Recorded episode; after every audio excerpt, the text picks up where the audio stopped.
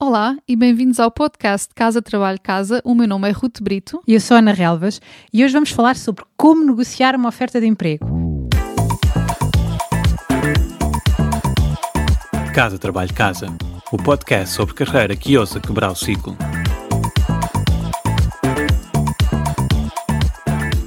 Nós já fizemos um episódio com 15 mil razões para negociar uma oferta de emprego e hoje vamos falar sobre como negociar. Já percebemos que é realmente importante. Portanto, chegamos àquele momento esperado, fazem-nos uma oferta. Como é que nós podemos negociar o valor desta oferta? Ruta, o que é que tu aconselhas? Bom, primeiro que tudo, temos que ir para a negociação preparados, não é? E preparados com o quê? Com dados de mercado. Temos que saber o nosso valor, mas também saber aquilo que o mercado está disposto a pagar pelo nosso valor, pela nossa experiência, pelo nosso skill set. Onde é que nós encontramos esses dados? Existem estudos que várias consultoras publicam, como por exemplo a Hayes ou a Michael Page, todos os anos publicam estudos anuais com uh, os salários médios para várias funções e em várias indústrias diferentes. Portanto, é sempre bom irmos consultar, ver qual é o salário médio para a nossa função, na nossa indústria e também muito importante na nossa cidade, porque varia bastante cidade para cidade. Internacionalmente, há alguns sites onde conseguimos encontrar uh, salários em empresas, especificamente para cargos e funções específicas, como o Glassdoor e o Payscale, que é interessante para quem está a trabalhar fora ou pensa em trabalhar fora e também já começa a haver um bocadinho dados sobre o mercado português. E depois temos sempre a outra possibilidade, que é perguntar a outras pessoas, amigos que tenhamos que tenham passado pela mesma função ou que tenham contratado para aquela função, podemos sempre perguntar a quem conhecemos. A segunda dica para negociar a proposta de ordenado que quero deixar, até não é minha, é da Ashley Hoffman, do Her First 100K, que basicamente consiste no que ela chama da sanduíche de gratidão. Portanto, é nós começarmos uma negociação com, primeiro, demonstrarmos alguma gratidão e agradecermos a proposta, dizer algo como, uh, sei lá, senti-me em casa durante o processo de entrevista, estou ansiosa por começar, obrigado, uh, obrigado pela proposta, e depois então passar à parte central da Sandes, ao fiambre, ou à carne, ao conduto, queiram. ao conduto. Exato. e aí então esta parte é a parte mais importante, em que trazemos os dados que já com os quais fomos preparados e fazemos o pedido formal. Algo como com base nos valores de mercado, no, nas minhas competências e na minha experiência, para ser compensada justamente, estou à procura de algo entre os 1.300 e os 1.500 euros. E o foco aqui é o justamente. O foco aqui é o justamente, porque do outro lado ninguém quer ser visto como injusto. A empresa tem um budget, não é? Mas também quer pagar justamente à pessoa consoante os valores de mercado. Portanto, nós estamos a colocar aqui alguma pressão do outro lado para haver uma resposta que é vista como justa, não é? E depois acrescentar algo como mostrar abertura, dizer algo como quero chegar colaborativamente a um número que seja confortável para ambas as partes. Portanto, nós aqui, ao darmos um intervalo e não um valor fixo, estamos a mostrar, portanto, entre os 1.300 e 1.500, estamos a mostrar aqui alguma flexibilidade e estamos também a pôr a ênfase em que esta negociação não é um confronto, não, são duas pessoas que estão ali em posições uh, opostas e contra uma outra, mas é sim uma colaboração. Não sei se tens aqui alguma Sim. dica interessante nesta tenho, abordagem. Tenho, porque às vezes nós até podemos ir com uma perspectiva de colaboração, mas depois a nossa, a nossa linguagem trai-nos. Duas coisas que acontecem com muita, e nós podíamos estar aqui amanhã toda a falar nisto também, mas é usarmos o eu, vocês versus o nós, não é? Estamos muito focados, eu, vocês podem, eu quero, uhum. e usar mais vezes o nós, porque o nós põe-nos todos do mesmo lado em vez, em vez do equipa. confronto, a equipa. Já, já, estamos a fazer parte da equipa. E a outra dica linguística, já falei no outro episódio, que é o sim, mas. Nós, quando, quando usamos o mas, apagamos tudo e a pessoa disse antes, não é? Pomos em causa tudo aquilo que a, outra, pessoa disse antes. Quer dizer, sim, mas. Ou, ou então dizer, com, com base na sanduíche, tu falaste agora, sim, estou ansiosa por começar, mas evitar o mas, usar o sim e e construir sobre o que o outro diz. Sim e parece-me que, uh, por isso esta, estas duas estas duas, dois pequenos detalhes que parecem que não fazem diferença, mas que fazem toda a diferença a nível consciente e inconsciente do outro lado, promovem esta questão da colaboração versus o confronto. Portanto, o nós em vez do eu, vocês, e em vez do sim, mas, o sim e esta abordagem colaborativa acho que é mesmo aqui o, o, segredo da negociação. E até e mesmo o facto de nós darmos um intervalo e, e tudo mais é muito uma, uma uma troca, uma abertura e uma flexibilidade entre ambas as partes. E, e também outra coisa que temos que perceber é que às vezes a, a empresa tem um, um, orçamento e o orçamento é aquele e por mais que queiram chegar ao nosso intervalo, se houver ali tipo um, um gap, às vezes não é possível fazer nada.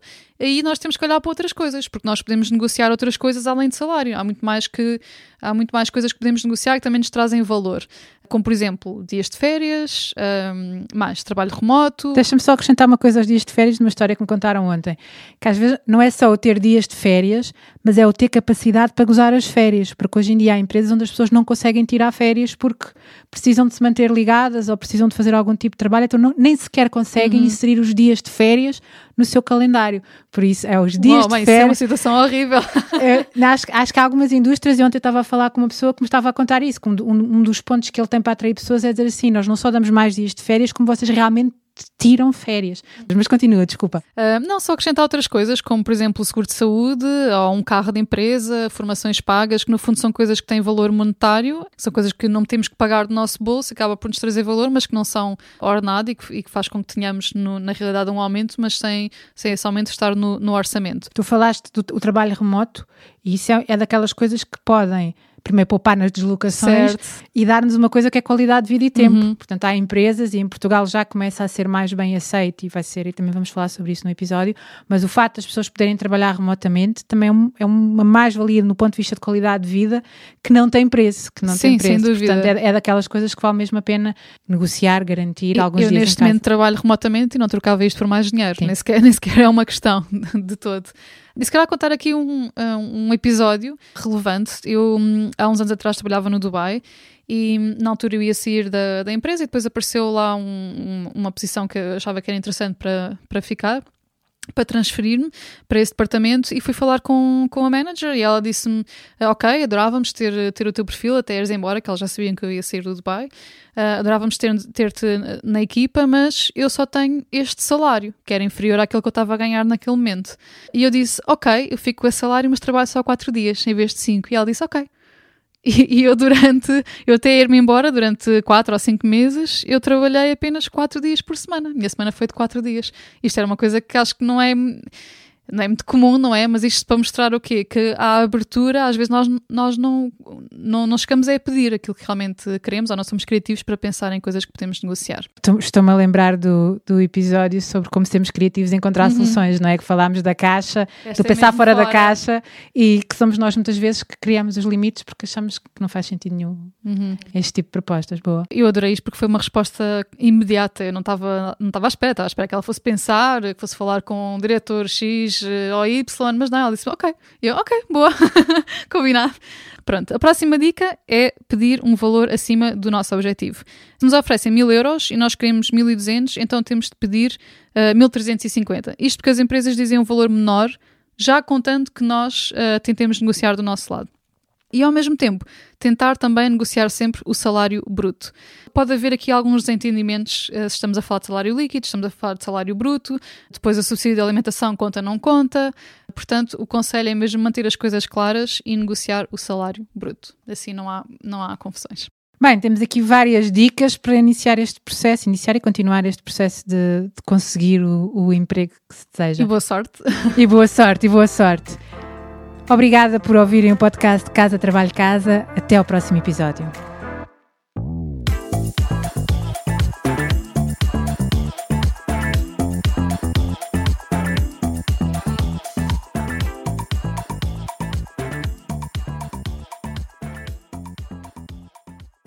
Sabias que já podes apoiar o nosso trabalho?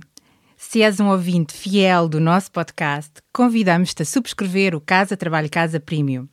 Por menos de 5 euros por mês, estás a ajudar-nos a cobrir os custos de produção e a garantir que continuamos a trazer-te conteúdos semana após semana. E para agradecer o teu apoio, preparamos três vantagens exclusivas. Primeiro, ouve o podcast em primeira mão. Já não precisas de esperar por quarta-feira. Para começar a semana motivado, passas a receber os episódios ao domingo à noite. Segundo, o kit Mãos Livres. E o que é isto? Podes ouvir o podcast enquanto fazes outra coisa sem perder nada. Nós enviamos-te a transcrição do episódio e assim não precisas tirar notas. Terceiro, passa à ação. Uma vez por mês, oferecemos um recurso adicional que ajuda a colocar em prática algo que partilhamos no podcast. Pode ser uma folha de exercícios, um áudio de mindfulness com um propósito específico, um template de currículo, etc, etc. Muita coisa.